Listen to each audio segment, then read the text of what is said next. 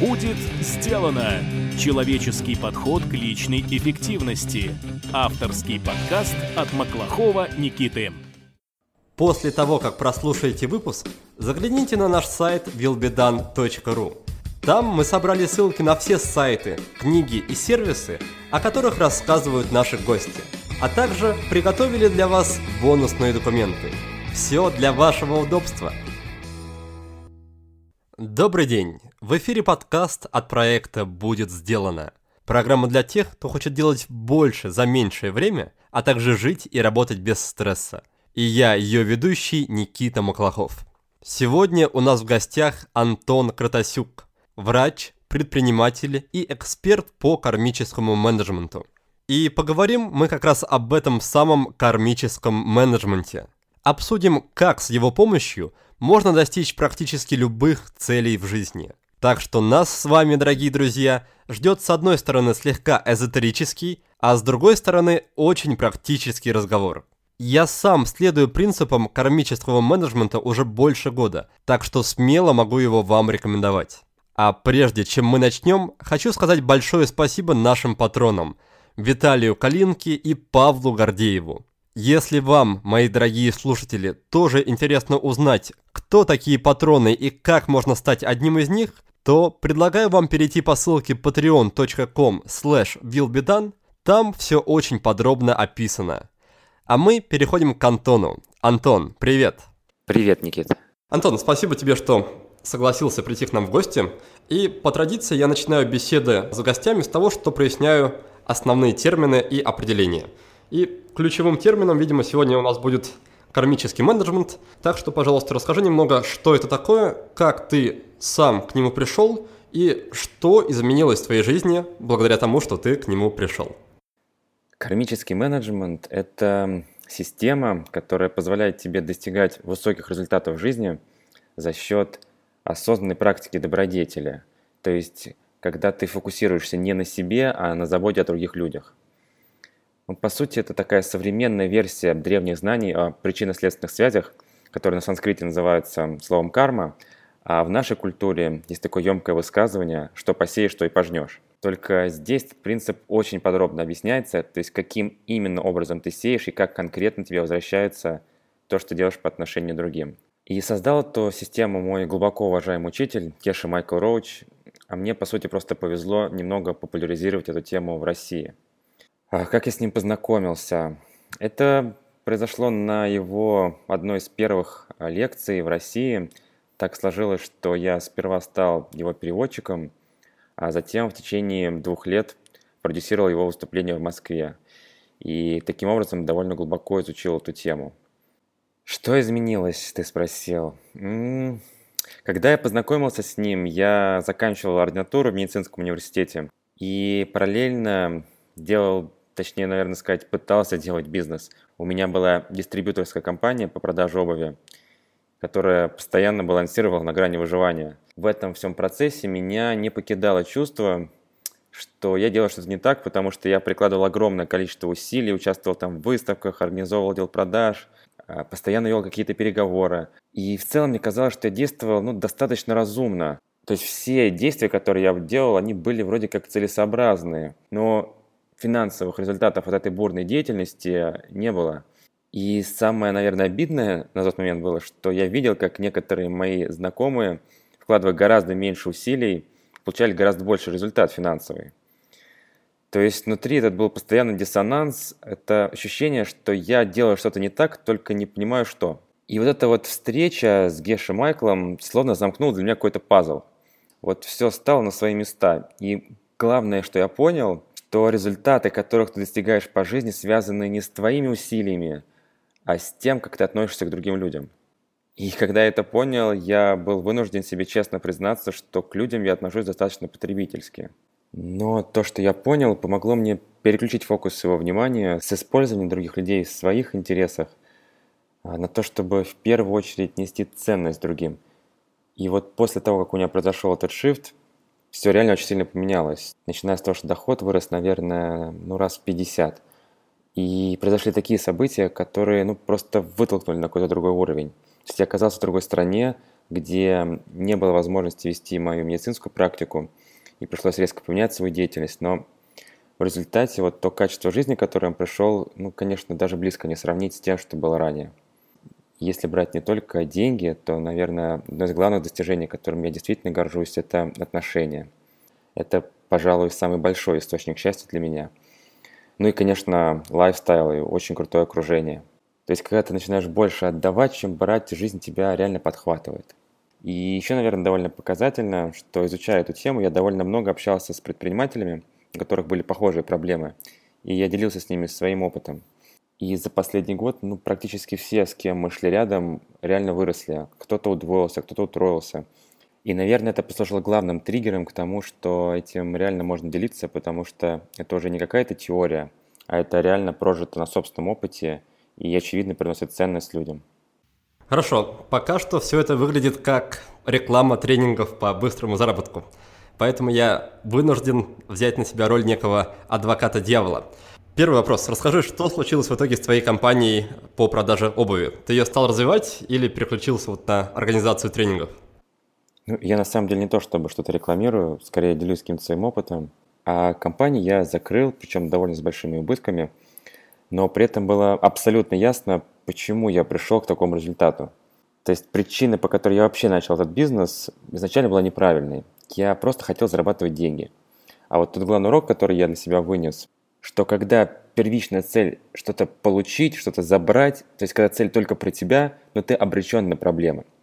А вот если ты нащупал внутри себя некую ценность, то, что ты можешь отдать, и если твой фокус переключается с того, чтобы набрать как можно больше в себя, на то, чтобы как можно больше, э, ну, скажем так, через себя пропустить и отдать, то ты включаешься совершенно в другой событийный поток. Поэтому после того, как я закрыл компанию, я принял сознательное решение сфокусироваться на том, чтобы нести ценность другим – и, конечно, в первую очередь моя ценность была это медицина. Я долгое время обучался не западной, китайской медицине и достаточно быстро вышел на довольно-таки высокий для врача уровень дохода.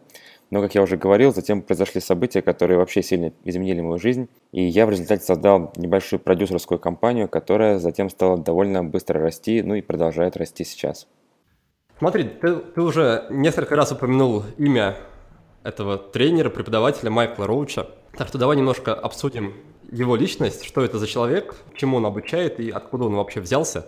Я думаю, что слушателям его история будет интересна как минимум.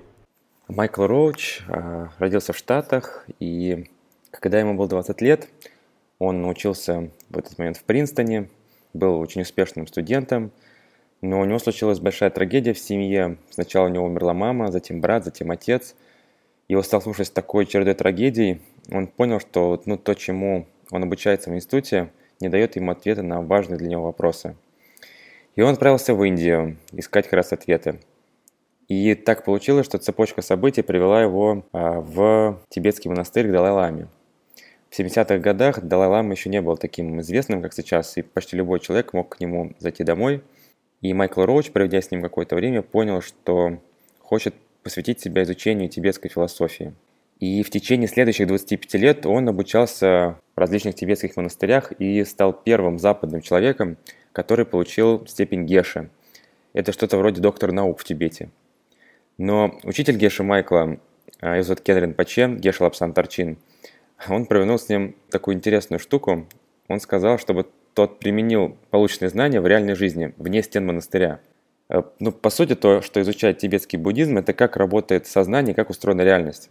И вот учитель Геша Майкла, по сути, бросил ему некий вызов. Если ты реально понимаешь, как все устроено, то докажи это на практике, сделай успешный бизнес, к примеру.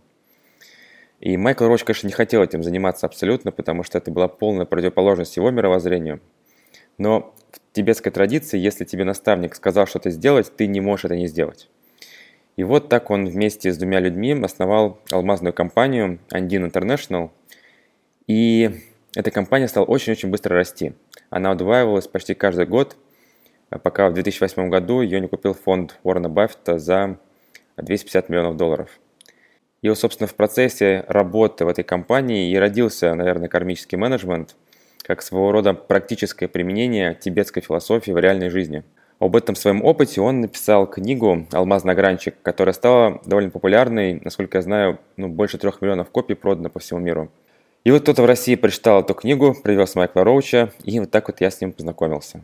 Смотри, основную идею, основной принцип этого кармического менеджмента ты уже обозначил, что если ты хочешь что-то получить, то сперва это следует другим людям отдать. В общем-то, наверное, идея не супер новая, да, в какой-то степени это встречается в любой религии, но встает вопрос, как можно понять, что позитивные перемены в жизни, которые происходят с тобой со временем, что их причина как раз в тех практиках, которые ты используешь, в тех принципах, которые ты практикуешь, а не, не в том, что ты просто начал вкладывать усилия, и эти усилия начинают приносить плоды. Мне на этот счет э, вспоминается такой забавный анекдот, немножко черный, наверное. Значит, стоит пьяный мужчина на балконе, внезапно поскальзывается и падает. Падает, летит в воздухе и думает, что «Ой, Господи, хоть бы я сейчас выжил, хоть бы я выжил, я брошу пить, я устроюсь на работу, я изменю свою жизнь, я найду себе там хорошую женщину». Летит, летит, бац, падает в сугроб встает такой, отряхивается говорит, ух, каких только глупостей не наговоришь, пока летишь. Мне кажется, что есть основания считать людям, да, вполне закономерные, что те результаты, которые мы получаем, они первую очередь обязаны тем усилиям и тем каким-то физическим, в первую очередь, усилиям, которые мы прикладываем. Как ты сам определяешь, что те перемены, тот там двоекратный, троекратный рост, который у тебя происходил, он связан именно с этими принципами и с этими практиками?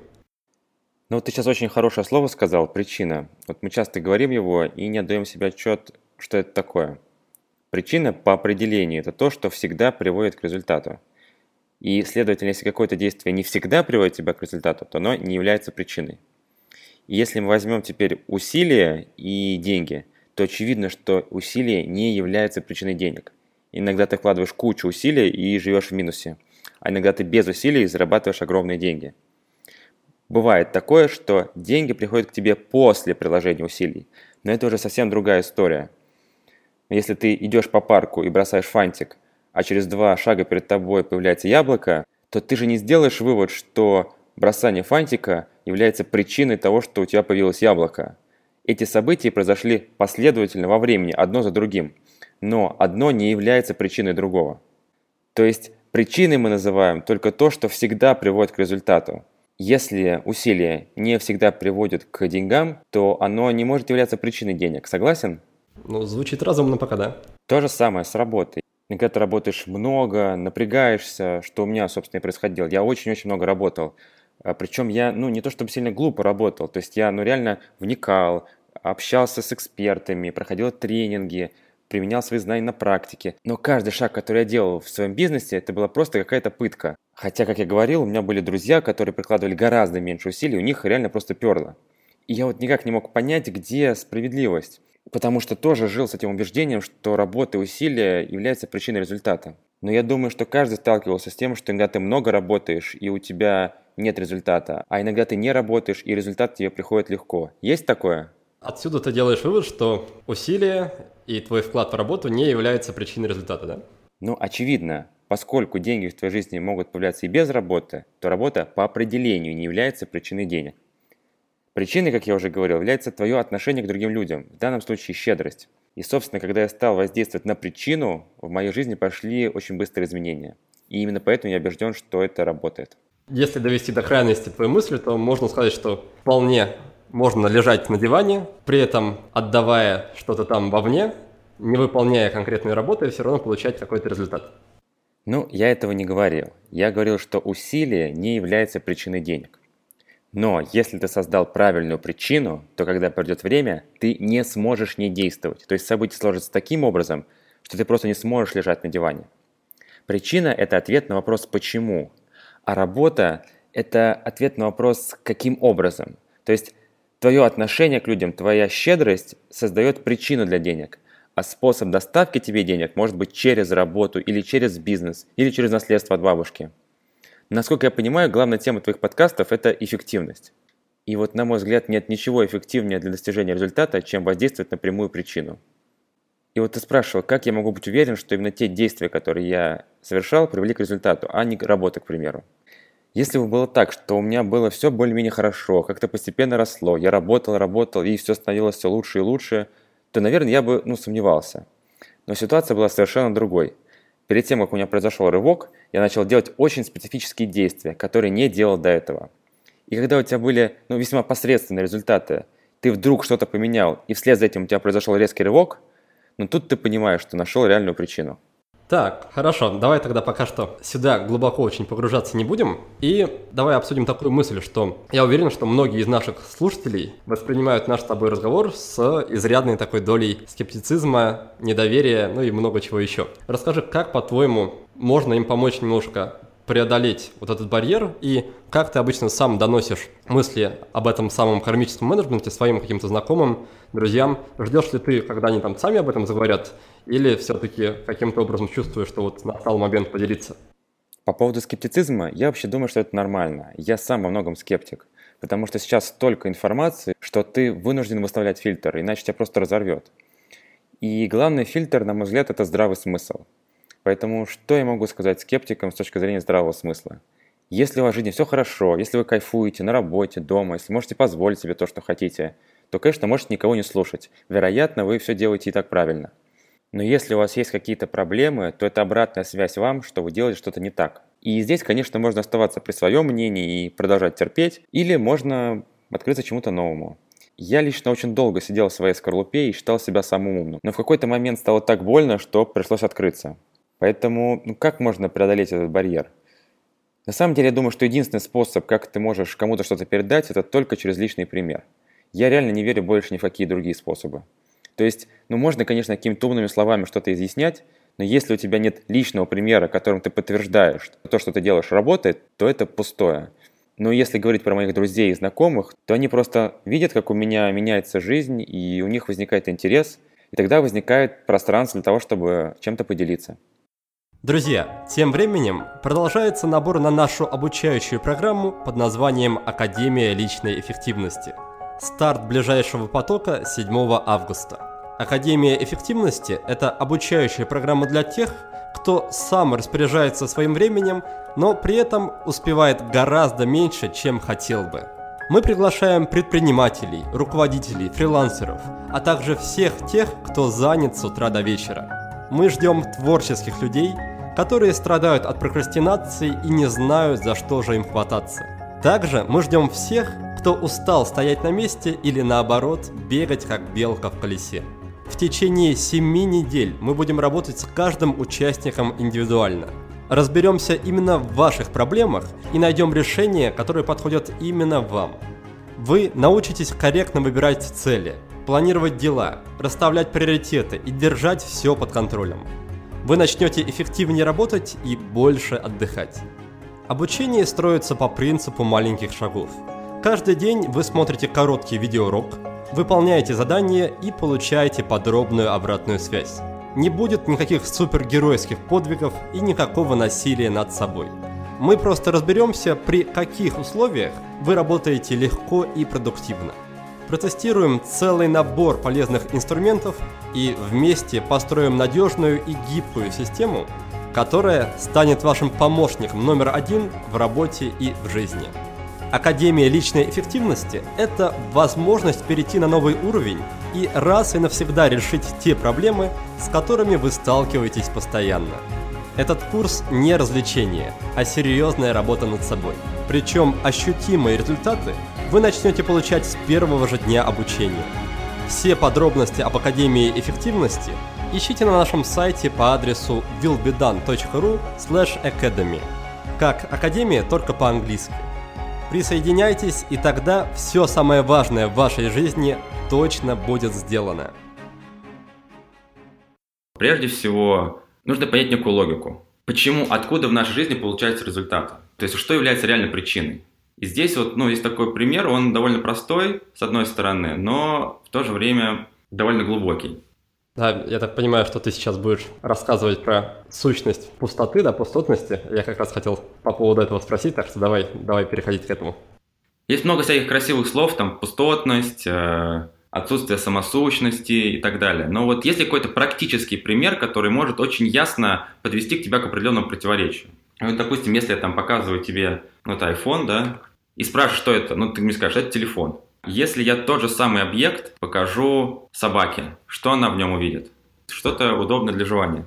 А если я оставлю этот объект лежать на столе, из комнаты выйдут все люди и все собаки, вот в этот самый момент, когда здесь никого нету, чем является этот объект сам по себе? Некий объект, некий набор частей. А если в комнату заходит человек, и он смотрит на вот эту форму и цвет, он видит телефон. Если в комнату заходит собака, она смотрит на тот же самый набор частей и видит что-то удобное для жевания. И в этот момент возникает вопрос, а происходит этот телефон со стороны телефона или со стороны сознания? Следуя твоей логике, можно сделать вывод, что со стороны нас мы наделяем этот объект какими-то параметрами. Тогда, если это происходит с моей стороны, я могу как-то пожелать, чтобы он стал чем-то другим. Если мы, следуя этой логической цепочке, пришли к тому, что телефон происходит из моего сознания, то могу ли я пожелать, чтобы он стал чем-то другим? Но он же из моего сознания происходит. Если ты не Будда, то вряд ли. Ну, Будда, не Будда, как бы я обычный человек. Ты же меня спрашиваешь про скептически настроенного человека. Вот давай будь этим скептически настроенным. Ну, очевидно, да, что я как бы не хотел, я открываю глаза, я вынужден видеть его определенным образом.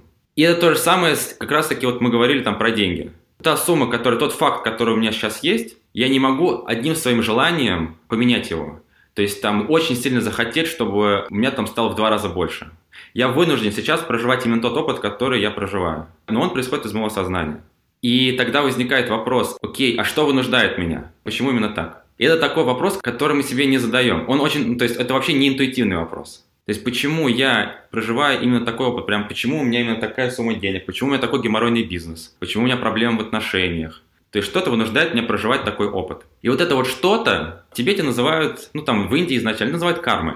А если говорить проще, это семя, ментальное семя, которое, раскрываясь, заставляет меня проживать некий опыт. И это реальный опыт, то есть это не какая-то, это невоображаемый опыт. Я действительно вижу в этом объекте телефон, и ты, я надеюсь. А собака действительно в этом объекте видит что-то удобное для жевания. И возникает вопрос, а как тогда это семя попало к нам в сознание? Вот дальше как раз идет некая инструкция, которую я стал применять. И вот после этого пошли все эти результаты, про которые я говорил. А инструкция состоит в том, что наше сознание работает как видеокамера. И все, что я говорю, думаю или делаю по отношению к другим людям, оно на эту камеру записывается. И, допустим, если я отдаю кому-то деньги, то в этот момент мое сознание записывает, как я отдаю. И через мои как бы, органы чувств это записывается в мое сознание. Дальше вот этот образ запечатлевается в моем подсознании как семя или карма. И через некоторое время оно прорастает в моей реальности уже каким-то конкретным опытом, подобным тому, что я создал. У нас есть это высказывание, что посеешь, что и пожнешь. По сути, это механизм того, как это происходит. То есть мы слышали про это, но никто нам не объяснял механизм. Вот что раскрывает кармический менеджер, это механизм того, как это происходит. И условно, допустим, с моей компанией, когда у меня было э, желание чего-то забрать, то есть я постоянно думал, как я могу что-то отнять у конкурентов, я думал о том, как я могу повыгоднее что-то там для себя сделать. То есть я постоянно, мое внимание записывало, как я хотел что-то у других забрать. Это записывал с моим сознанием, и я постоянно сталкивался с тем, что я что-то терял. То есть у меня уходили клиенты, у меня уходили деньги, у меня кто-то воровал что-то. А в тот момент, когда я переключился на отдавание, то есть в каждой своей коммуникации я стремился что-то отдать другому человеку. Мое сознание записывало это, и у меня начали приходить возможности. И дальше возникает вопрос, собственно, а как бы можно ли это повторить? Здесь есть технология, как это можно повторить. Давай тогда перед тем, как перейдем к обсуждению технологий, пару вопросов еще уточняющих задам. Говорит ли все это о том, что чтобы стать богатым и успешным, нужно просто отдавать кому-то больше денег, чем мы сейчас отдаем? Не совсем. Эта технология говорит о том, что причина денег в щедрости. Что такое кармический менеджмент? Это подход, который заключается в том, что ты берешь свое желание, четко его формулируешь, и дальше ты не начинаешь тянуть на себя это. То есть, если ты хочешь денег, обычно что мы делаем? Как можно заработать? Как можно, если я, допустим, продаю утюги, если я хочу больше денег, то мне нужно продавать больше утюгов, что, в принципе, логично. И тогда, если я себе поставил цель, то дальше мгновенно мое внимание переходит на то, как мне можно больше совершить действий, целесообразных вот моему э, желанию. Здесь подход принципиально другой. Следующий момент после того, как я поставил цель, я начинаю искать другого человека, который хочет чего-то подобного. То есть, если я хочу, допустим, удвоить свой доход, я ищу человека, который тоже хочет увеличить свой доход. И начинаю ему помогать, фокусировать свое внимание на другом человеке, который хочет чего-то подобного. И делаю это регулярно. я забочусь о том, чтобы другой человек получал то, что я хотел бы иметь в своей жизни. То есть каждую секунду, как я вижу себя отдающим, мое сознание это записывает, и через некоторое время я вижу, как в моей реальности ко мне начинает это приходить, причем без сопротивления. Почему-то есть люди, которые много отдают, там щедрые, да, но при этом бедные. И причина в том, что семя, так же как ты сажаешь в сельском хозяйстве, там в саду, в огороде, когда ты сажаешь семя, требуется некоторое время на то, чтобы оно проросло. И также ты семя можешь посадить в сухую почву, и оно будет расти там неизвестно сколько, может быть 10 лет, может быть 20 лет, может никогда не вырастет. Либо можешь посадить в удобренную почву, поливать его, заботиться о нем, и оно само по себе раскроется там, через 2-3 месяца. И вот ключевой элемент а, всей этой системы состоит в том, как мы удобряем семя. И это очень просто. Это радость за то хорошее действие, которое ты делаешь. То есть, когда ты заботишься о другом человеке, ты этому радуешься. И вот эта радость за то хорошее действие, которое ты осуществляешь, оно действует на семя как удобрение. И через там, несколько месяцев, там 2-3, бывает 6, ты видишь ощутимый, значимый для себя результат. И ты можешь это проверить. То есть, по твоим словам, причины, по которым добрые люди не получают тех результатов, которые они заслуживают, которые было бы справедливо, это то, что они не радуются осознанно своим добрым делам, так? Это важнейшая причина. Есть кто-то просто вообще не ставит себе цель. То человек вообще живет в автоматизме, у него нет целей. То есть первый шаг технологии в том, что все-таки четко сформулировать для себя цель. От целеполагания не уйти даже в буддизме, да?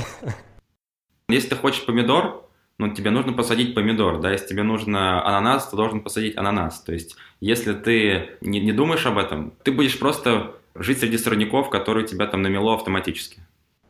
Получается четыре основных шага, да? Первое – это поставить цель. Второе – найти человека с такой же целью, как у тебя. Третье – это помочь человеку достичь его-твою цель. И четвертое – это порадоваться за него и после этого превратиться в ждуна и ожидать, когда на тебя тоже манна небесная свалится. Нет, ты не превращаешься в ждуна. Ты делаешь как бы некие целесообразные действия в таком вот режиме без излишнего напряжения. То есть ты продолжаешь сажать эти семена на постоянной основе. Это не разовая какая-то история.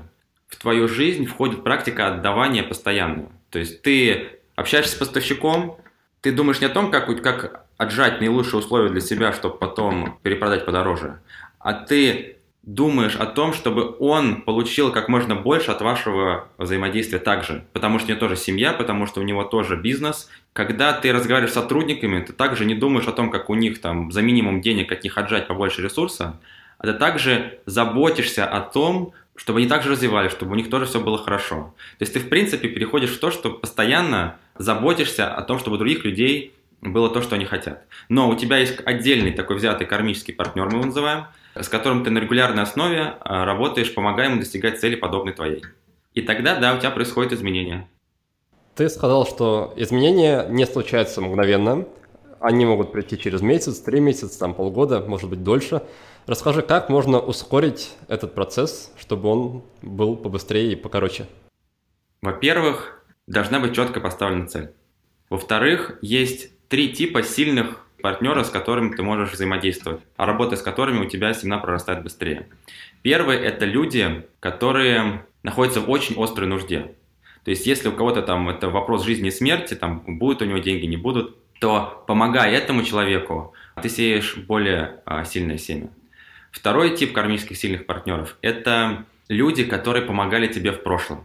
И третий – это люди, которые помогали другим людям или, или помогают. И когда ты отдаешь вот таким людям, то семя более сильное.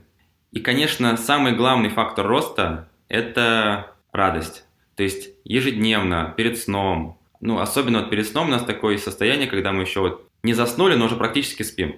В этот момент наше сознание очень такое мягкое, ну, как пластилин. И мы очень часто почему-то в это время думаем о плохом.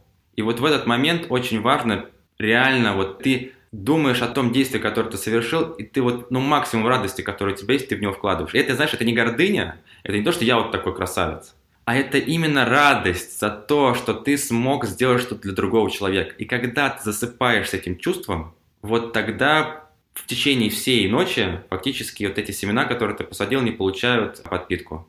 Вот это вот способ, как можно сделать максимально быстро. Но получится это через два месяца или там через полгода, зависит от того, какие у тебя причины созданы до этого. Если ты всю жизнь был жадненьким, если ты всю жизнь игнорировал других людей, забирал чужое, там, воровал, то от того, что ты разом что-то сделал, те причины, их не пересилит то новое действие, которое ты сделал. Но если ты всю жизнь был щедрым человеком, если ты всю жизнь заботился о других, то вот эта техника станет катализатором, который вот буквально как бы вытолкнет тебя на следующий уровень. Это может произойти через неделю. Вот зависит от того, что ты делал, какой у тебя опыт был до этого.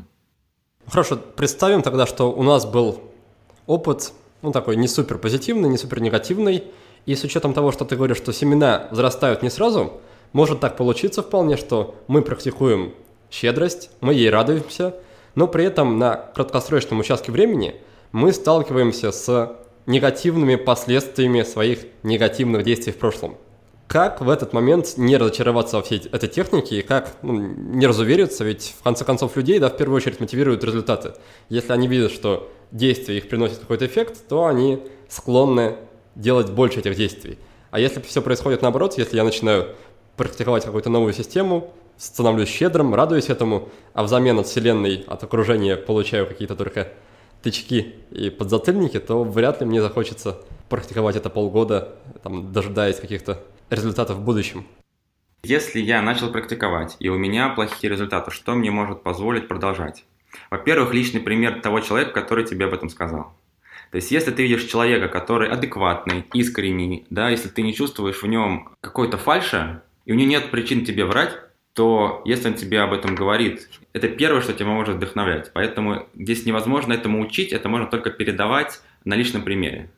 Второе – это логика. Если ты понимаешь, как работает сила притяжения, и ты прыгаешь, и тебе бы очень хотелось бы там взлететь, вот, вот так оттолкнуться, чтобы ты мог взлететь, но ты потом приземляешься на землю, ты не расстраиваешься, ты не отчаиваешься там в прыжках, потому что ты понимаешь, что есть определенная логика во всем этом, что есть гравитация, которая тебя тянет к земле.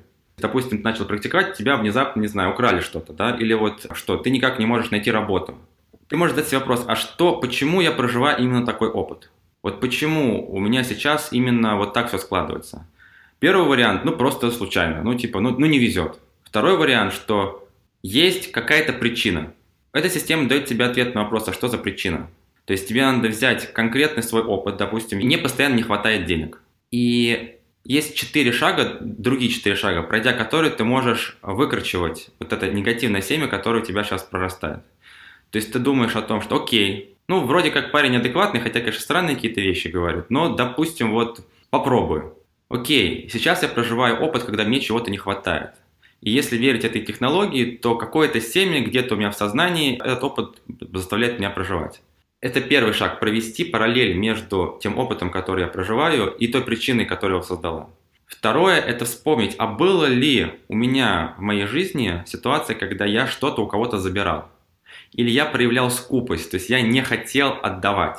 И я уверяю, что вот 100% людей, которые серьезно задумаются, если у них сейчас какие-то есть финансовые проблемы – они увидят, как они в прошлом либо что-то у кого-то забирали, либо они проявляли скупость по отношению к другим. По отношению к этому действию нужно испытать как бы, сожаление, просто раскаяться. Мне жаль, что я так себя вел. Мне жаль, что я посадил такие семена. Вот именно чувство раскаяния, оно забирает почву этого семени. Дальше ты берешь обязательство не делать так определенный отрезок времени.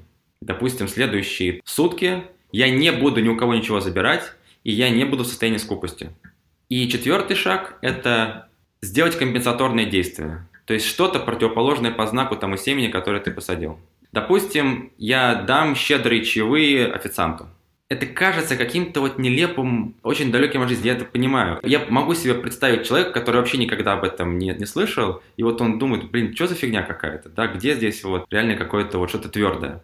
Но попробуйте, то есть здесь вы как ничего не потеряете. Худшее, что с вами будет случиться, вы на, вы на некоторое время станете чуть более добрым к другим. Выкручивав то негативное семя и работая над посадкой позитивных, вы неизбежно придете к хорошему результату. Вот это я прям на 100% э, в этом уверен. Потому что я сам это прожил, и это прожило ну, большое количество людей, с которыми я общался лично. А, я хочу тебя только тут попросить раскрыть немножко мысль по поводу того, что является забиранием от других людей. Потому что может создаться впечатление, что ты говоришь о там, каком-то воровстве, что там человек пошел и украл 10 тысяч рублей у соседа. Но по факту, да, это не только к этому относится, но и к многим другим действиям. Расскажи, какие действия, какие примеры действий ты включаешь вот это понятие «забирать у других людей»? Любое проявление неуважения к чужой собственности – это в некотором смысле посадка семени потери денег. Когда ты не доплачиваешь сотрудникам, когда ты не доплачиваешь поставщикам, когда тебе оказал какую-то услугу человек, а ты ее не, не доплатил туда чуть-чуть немножко, да? Когда ты сталкиваешься с какой-то, допустим, ценой высокой, твоя первая реакция – зажимание, да, то есть мне жалко, вот это состояние «мне жалко», Наше сознание просто честно записывает, что мне не хватает, что я не готов отдать. И ты в ответ получаешь, что тебе тоже не приходит. Ты сажаешь в свое сознание семя, что тебе не будет хватать. Поэтому любое проявление скупости и любое проявление неуважения к чужому труду или чужой собственности. Допустим, даже та же самая пиратская музыка. То есть ты берешь что-то, за что другие люди ну, поставили какую-то цену, а ты берешь это бесплатно, ты сажаешь семя неуважения к чужой собственности, к чужому труду. Это фактически форма воровства. Еще один более тонкий момент – это налоги. То есть, если ты видишь, как ты обманываешь государство, ты забираешь у них то, что должно туда идти, я понимаю, что это там для кого-то болезненно, но это ты тоже сеешь в своем сознании семя неуважения к чужому. То есть это, это система, которая заставляет тебя быть абсолютно искренним и абсолютно нравственным по отношению ко всем. Ладно, получается, что даже если мы скачали с торрентов фильм для воскресного семейного просмотра, мы уже, по сути, нарушили да, этот обед. Надо просто понять, а, во-первых, что это приносит тебе вред. Это не потому, что это плохо. То есть это не то, что ты кому-то навредишь другому человеку. Ты этим действием, тебе кажется, что оно принесет тебе радость. Но ты сажаешь, ты создаешь для себя причину, которая принесет тебе вред. Поэтому первый шаг – это просто понять, что это тебе вредит. Второе – это начни с простого. Потому что, может быть, все, что я говорю, это бред. Я вот сейчас все это там придумал, и это не имеет отношения никакого к реальности. Как ты можешь проверить, что это так? Ты можешь это проверить только поставив свой собственный эксперимент. Поэтому, окей, поставь себе цель, допустим, удвоить свой доход. Какую-то конкретную там сумму денег, э, которую ты понимаешь, она реалистично достижима для тебя. То есть ты в нее должен верить. И дальше найди человека, который тоже хочет увеличить свой доход. И начинай ему помогать. Но по-честному, там, да, вот хотя бы раз в неделю там час своего времени уделяй этому. И радуйся тому действию, которое ты делаешь каждый день. И посмотри, сработает это или нет. Очень простой способ проверки. И когда ты увидишь эту взаимосвязь, просто мы не видим эту взаимосвязь между теми действиями, которые мы совершаем, и теми результатами, которые мы получаем. Если ты увидишь эту взаимосвязь хотя бы один раз, то в следующий раз, когда ты будешь вредить кому-то забирать что-то у кого-то, краешком своего сознания ты будешь понимать, блин, так я же сейчас э, сажаю проблемы для себя в будущем. И это будет для тебя стопорящим фактором. А мы переходим к нашему традиционному конкурсу «Книга за отзыв», в рамках которого мы выбираем сразу двух победителей и дарим одному из них книгу, а другому крутой планировщик от компании azu.su. Напомню правила конкурса. Чтобы участвовать в розыгрыше книги, нужно написать пост о подкасте во Вконтакте, Фейсбуке или в Инстаграме. Также, пожалуйста, не забудьте вставить в пост ссылку на наш сайт willbedone.ru и прикрепить хэштег willbedone или хэштег будет сделано. Чтобы претендовать на планер, нужно написать отзыв о подкасте в iTunes. Если отзыв окажется самым свежим на момент записи нового выпуска, то планировщик отправится именно к вам. Ну что же, давайте узнаем имена сегодняшних победителей. Сегодня я разыгрываю книгу Даниэлы Лапорт, которая называется «Живи с чувством». Антон Крутасюк сегодня рассказал, насколько важно четко формулировать цели. А я добавлю, что не менее важно выбирать такую цель, которой лежит душа. И книга Даниэлы именно об этом. Она учит определять свои истинные желания в каждой сфере жизни и, основываясь на этом, ставить цели – в книге даже есть специальные тесты и рабочая тетрадь. А предоставили этот подарок наши друзья из издательства «Миф», за что им большое спасибо. Книга отправляется к Евгении Сухарьян, которая опубликовала пост о подкасте на своей странице в Facebook. Евгения, поздравляю тебя с победой! А теперь выясним, кто же выиграл стильный планер от московской компании azu.su. Кроме планеров, компания делает блокноты, календари, скетчбуки и даже наборы карточек для записи кулинарных рецептов. Но я уверен, что именно планер – это тот подарок, который точно понравится любому, кто интересуется вопросами личной эффективности. Итак, ежедневник планер за отзыв iTunes получает человек с ником Щенечка. Дорогие победители, пожалуйста, не забудьте связаться со мной в соцсетях и сообщить свой почтовый адрес. А вас, дорогие друзья, я призываю также делиться своими впечатлениями о подкасте. Выиграть призы в нашем мини-конкурсе очень и очень легко. И хочу сделать небольшую ремарку. Я на самом деле стараюсь придерживаться всей этой системы еще с того момента, как о ней нам вкратце, поверхностно немножко рассказал Максим Жабали во втором выпуске нашего подкаста. И в частности, он мне посоветовал вести такую практику, как шестиразовый дневник. Давай немножко поговорим про эту штуку, Расскажи, пожалуйста, в чем суть этого дневника, как вести и какие есть нюансы. Расскажи сначала ты, и потом я, наверное, пару слов дополню от себя, как, как у меня это выглядит. Обычно практика дневника начинается после того, как ты какой-то эксперимент для себя сделал. То есть ты понимаешь, что такая взаимосвязь есть. Бывают люди, у которых это сразу резонирует. Блин, все, я всю жизнь этого искал, вот теперь мне все понятно, надо делать.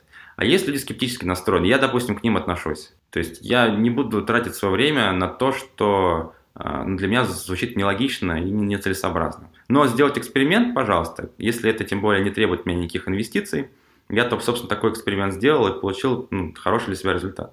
И потом ты начинаешь понимать, окей, не только это действие конкретно приводит к проблемам. То есть я там, допустим, на, на кого-то накричал, покритиковал, или я там кого-то ударил. Мое сознание все это честно записывает. И это означает, что в будущем я буду получать подобный результат в увеличенном масштабе для себя. Я этого не хочу. И тогда возникает вопрос, окей, а что, что-то с этим делать? Для этого есть практика, которая повышает твою осознанность. Она позволяет тебе на ежедневной основе отслеживать те семена, которые ты сажаешь. Каким образом это делается? Ну, кто-то делает это 6 раз в день. Для начала можно делать 2 раза в день. То есть просто вести себе практику. Есть 10 таких основных добродетелей – это уважение к жизни, это проявление щедрости, это а, уважение к отношениям, там, добрая, мягкая речь, правдивая речь. Десять, словно, заповедей, которые там всем известны, они просто здесь сформулированы в таком, не в негативном ключе, а в позитивном. И дальше ты смотришь, берешь первое, допустим, уважение к жизни. Когда за последние сутки я о ком-то позаботился, о, чем-то здоровье.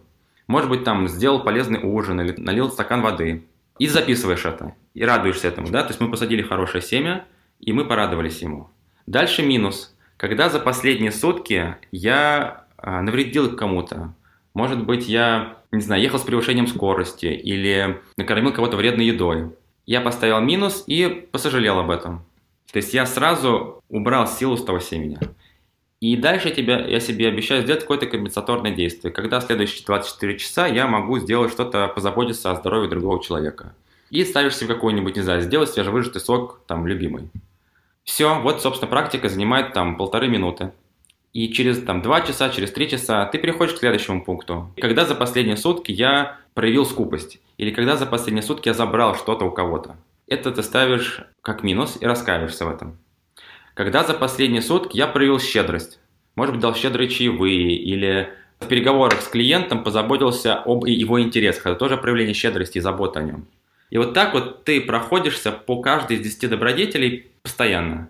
И вот делая такую практику, ты фактически начинаешь сажать только ну, в большей степени хорошие семена, и в меньшей степени ты начинаешь сажать плохие семена. То есть просто попробуй это поделать и посмотри, как поменяется твоя жизнь без там каких-то высоких эзотерических материй. Попробовать сделать и посмотреть, какой будет результат. Спасибо за объяснение. Я немного от себя добавлю. Как я уже сказал, я практикую эту штуку. Я, правда, немножко ленивый, поэтому делаю это не 6 раз в день, то есть записываю не 6 раз в день, а только один раз в день вечером, когда подвожу итоги дня. Заодно заполняю и дневник. Но при этом у меня стоит в течение дня 6 будильников, каждые 2 часа. И как раз, когда звенит будильник, на нем выскакивает описание с вопросом вроде проявил ли я щедрость по отношению к другому человеку. И в этот момент я стараюсь останавливать ту деятельность, которую я веду в данный момент, и попытаться вспомнить, были ли такие поступки а, в ближайшем прошлом у меня. Но как раз здесь, Антон, вопрос, что делать, да, у меня такое часто случается, что делать, если ты не можешь вспомнить, что ты кому-то навредил в плане щедрости или, наоборот, а, кому-то помог?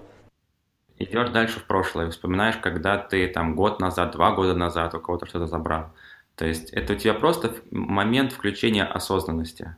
Ты думаешь о том, что ты когда-либо сделал негативного вот в этом ключе по отношению к другим. И выкорчевываешь это. И да, закончу мысль. Поделюсь с вами, дорогие слушатели, дорогие друзья, шаблоном вот этого дневника. Сможете скачать с нашего сайта, поэтому каждый желающий сможет заполнять такую же штуку. А мы буквально на днях выпускаем приложение, которое позволит это все вести на телефоне, так что тоже может быть полезно. Вот мне бы реально очень хотелось, чтобы наше с тобой вот это интервью, оно вдохновило других людей попробовать. И вот главный фактор, который стопорит а, людей, вот это, это, это ощущение, что это какая-то муть, что это какая-то эзотерика, что это, вот, знаешь, что-то вот очень далекое от жизни. Я просто сам ну, попадал в такую ловушку, и мне бы хотелось, чтобы ну, максимально как-то постарались ее обезвредить, да, то есть показать, что это абсолютно такая вот очень здравая, понятная, классная техника. В этом плане, да, я и сам придерживаюсь такой мысли и пытаюсь слушателей к ней привести, что если нам что-то извне приходит от более-менее надежного человека, если это от нас не требует никаких, не знаю, вложений денежных каких-то, каких угодно, да, но при этом вроде как обещает какие-то плюсы для нас, то почему бы не попробовать, даже если мы вроде в этом сомневаемся, не верим до конца в это. Хорошо, есть еще один, есть еще один вопрос. Он касается масштаба и размера прорастания семян. О чем я говорю? Что есть два человека, оба сажают какие-то хорошие семена, но у одного в будущем происходит нечто огромное по размерам, не знаю, на него сваливается миллион в виде наследства. Другой получает только, не знаю, небольшую прибавку к зарплате. От чего зависит вот этот мультипликатор, насколько и во что вырастет то семя, которое мы посадили? От того, что ты делал до этого, насколько у тебя, в принципе, большое количество хороших семян от того, насколько был сильный объект по отношению к кому-то, которому ты делал это действие. То есть, если ты просто мимоходом дал 10 рублей нищему и не подумал об этом просто автоматически, а, или же ты организовал какой-то благотворительный фонд, вовлек туда большое количество людей, помог этим действиям большому количеству нуждающихся, да, то жирность этого семени будет разная. И, соответственно, результат также будет разный наши семена как бы вплетаются в такую единую систему. То есть мы каждое мгновение наше сознание абсолютно все записывает. И тот рисунок, который ты получаешь на выходе, он подобен тому, как ты жил в прошлом. Поскольку у нас у каждого свой уникальный путь, даже делая один похожие действия, это вплетается в, разную, в разный контекст. И у кого-то это будет сразу взрыв, а у кого-то это будет постепенный рост, у кого-то будет угасание, а потом рост, потому что старые семена сначала зайдут. Вот логика здесь такая продолжая твою мысль, следуя твоей логике, получается, что со временем, когда мы выкорчевали плохие семена, начинаем сажать хорошие, сажаем, сажаем, изменения в жизни, они должны начинать происходить все более динамично, все более быстро, все более масштабно, правильно? Сколько реально времени в течение суток ты искренне думаешь о других и заботишься о других? Вот если я задам себе этот вопрос, то пропорция будет не в пользу этого действия. То есть чаще всего мы все равно сфокусированы на себе, мы все делаем для себя. И в большей степени мы сажаем, как правило, негативные семена, к сожалению, или нейтральные. И вот как раз-таки навык переключения в отдачу, в служение другим, это труд. Выкорчевать все плохие семена, ну, очень сложно. Хорошо, а сам ты в своей жизни замечаешь вот это вот ускорение, что изменения позитивные начали происходить с гораздо большей скоростью, чем раньше?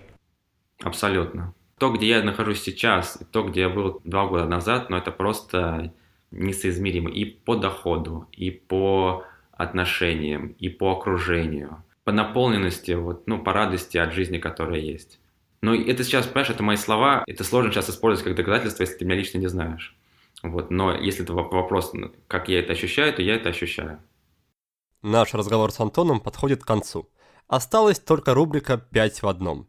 Но сначала я напомню вам, дорогие друзья, основные идеи этого выпуска. Мы обсуждали кармический менеджмент. Эта тема может вызвать у скептиков вопросы, но стоит признать, что основная идея вполне логичная, а главное, она работает, в чем я убедился на собственном опыте. Итак, кармический менеджмент – это мировоззрение, которое основывается на следующей идее. Мы получаем то, что отдаем другим. Из этого следует, что мы можем получить любой результат в своей жизни, если будем заботиться о других людях и помогать им в достижении их целей. Наше сознание постоянно записывает все, что мы делаем, говорим или думаем. Именно так и создается наша карма. Если говорить метафорами, то мы постоянно сажаем позитивные или негативные ментальные семена. Далее эти семена прорастают и воспроизводятся в нашей жизни снова и снова уже в виде реального опыта.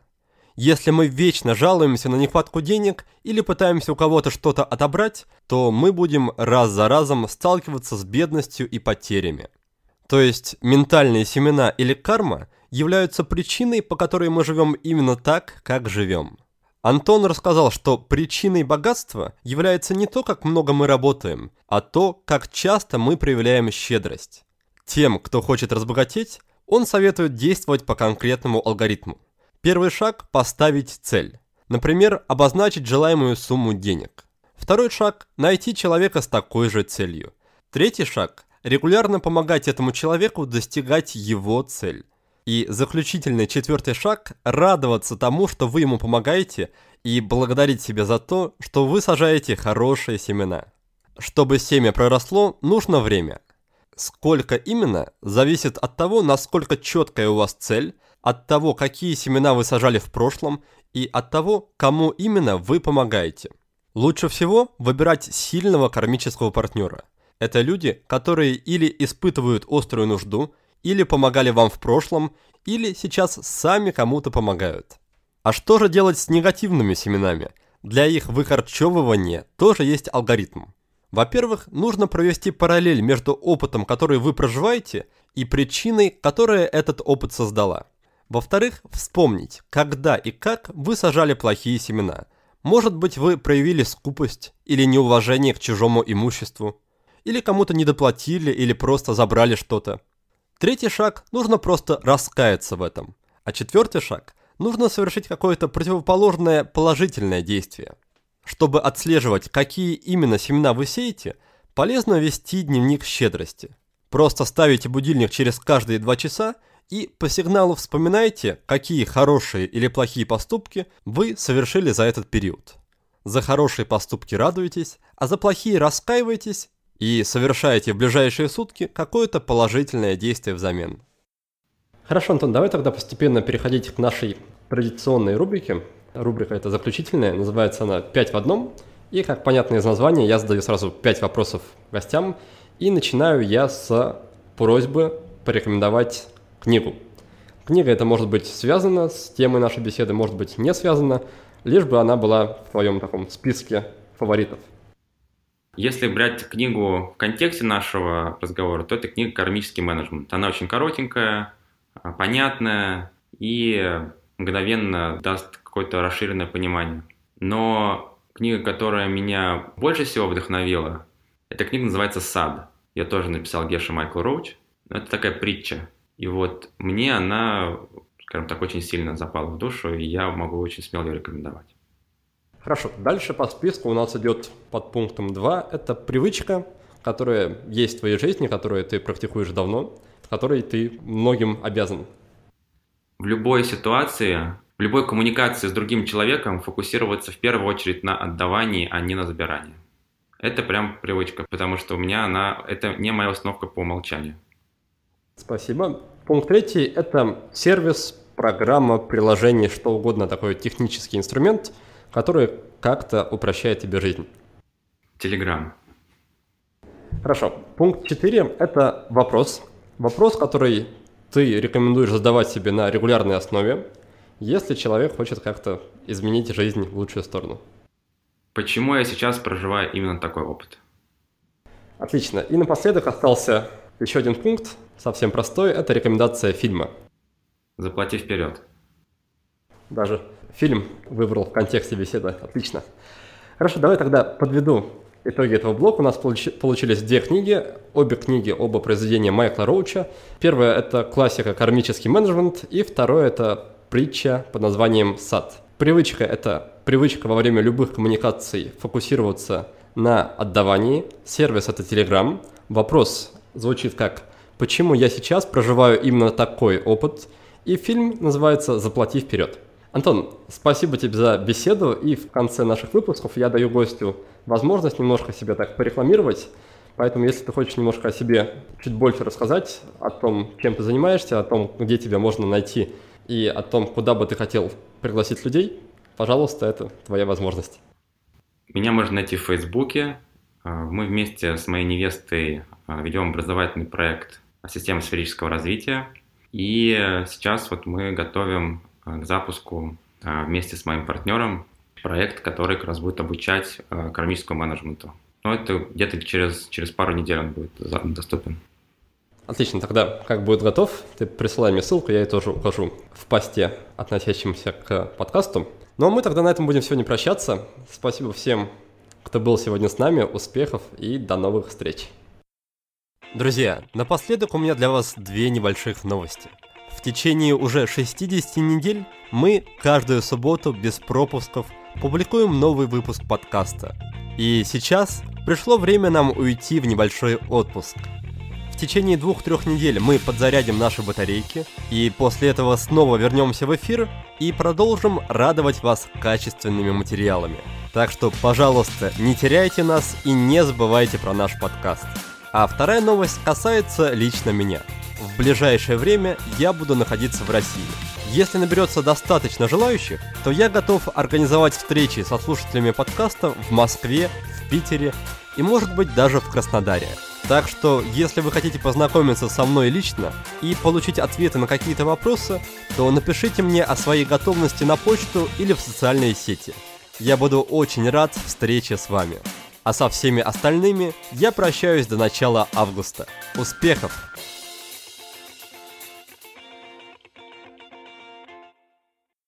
Вы прослушали очередной выпуск подкаста от проекта «Будет сделано». Чтобы вы могли извлечь из него еще больше пользы, я оформил для вас специальные бонусные документы.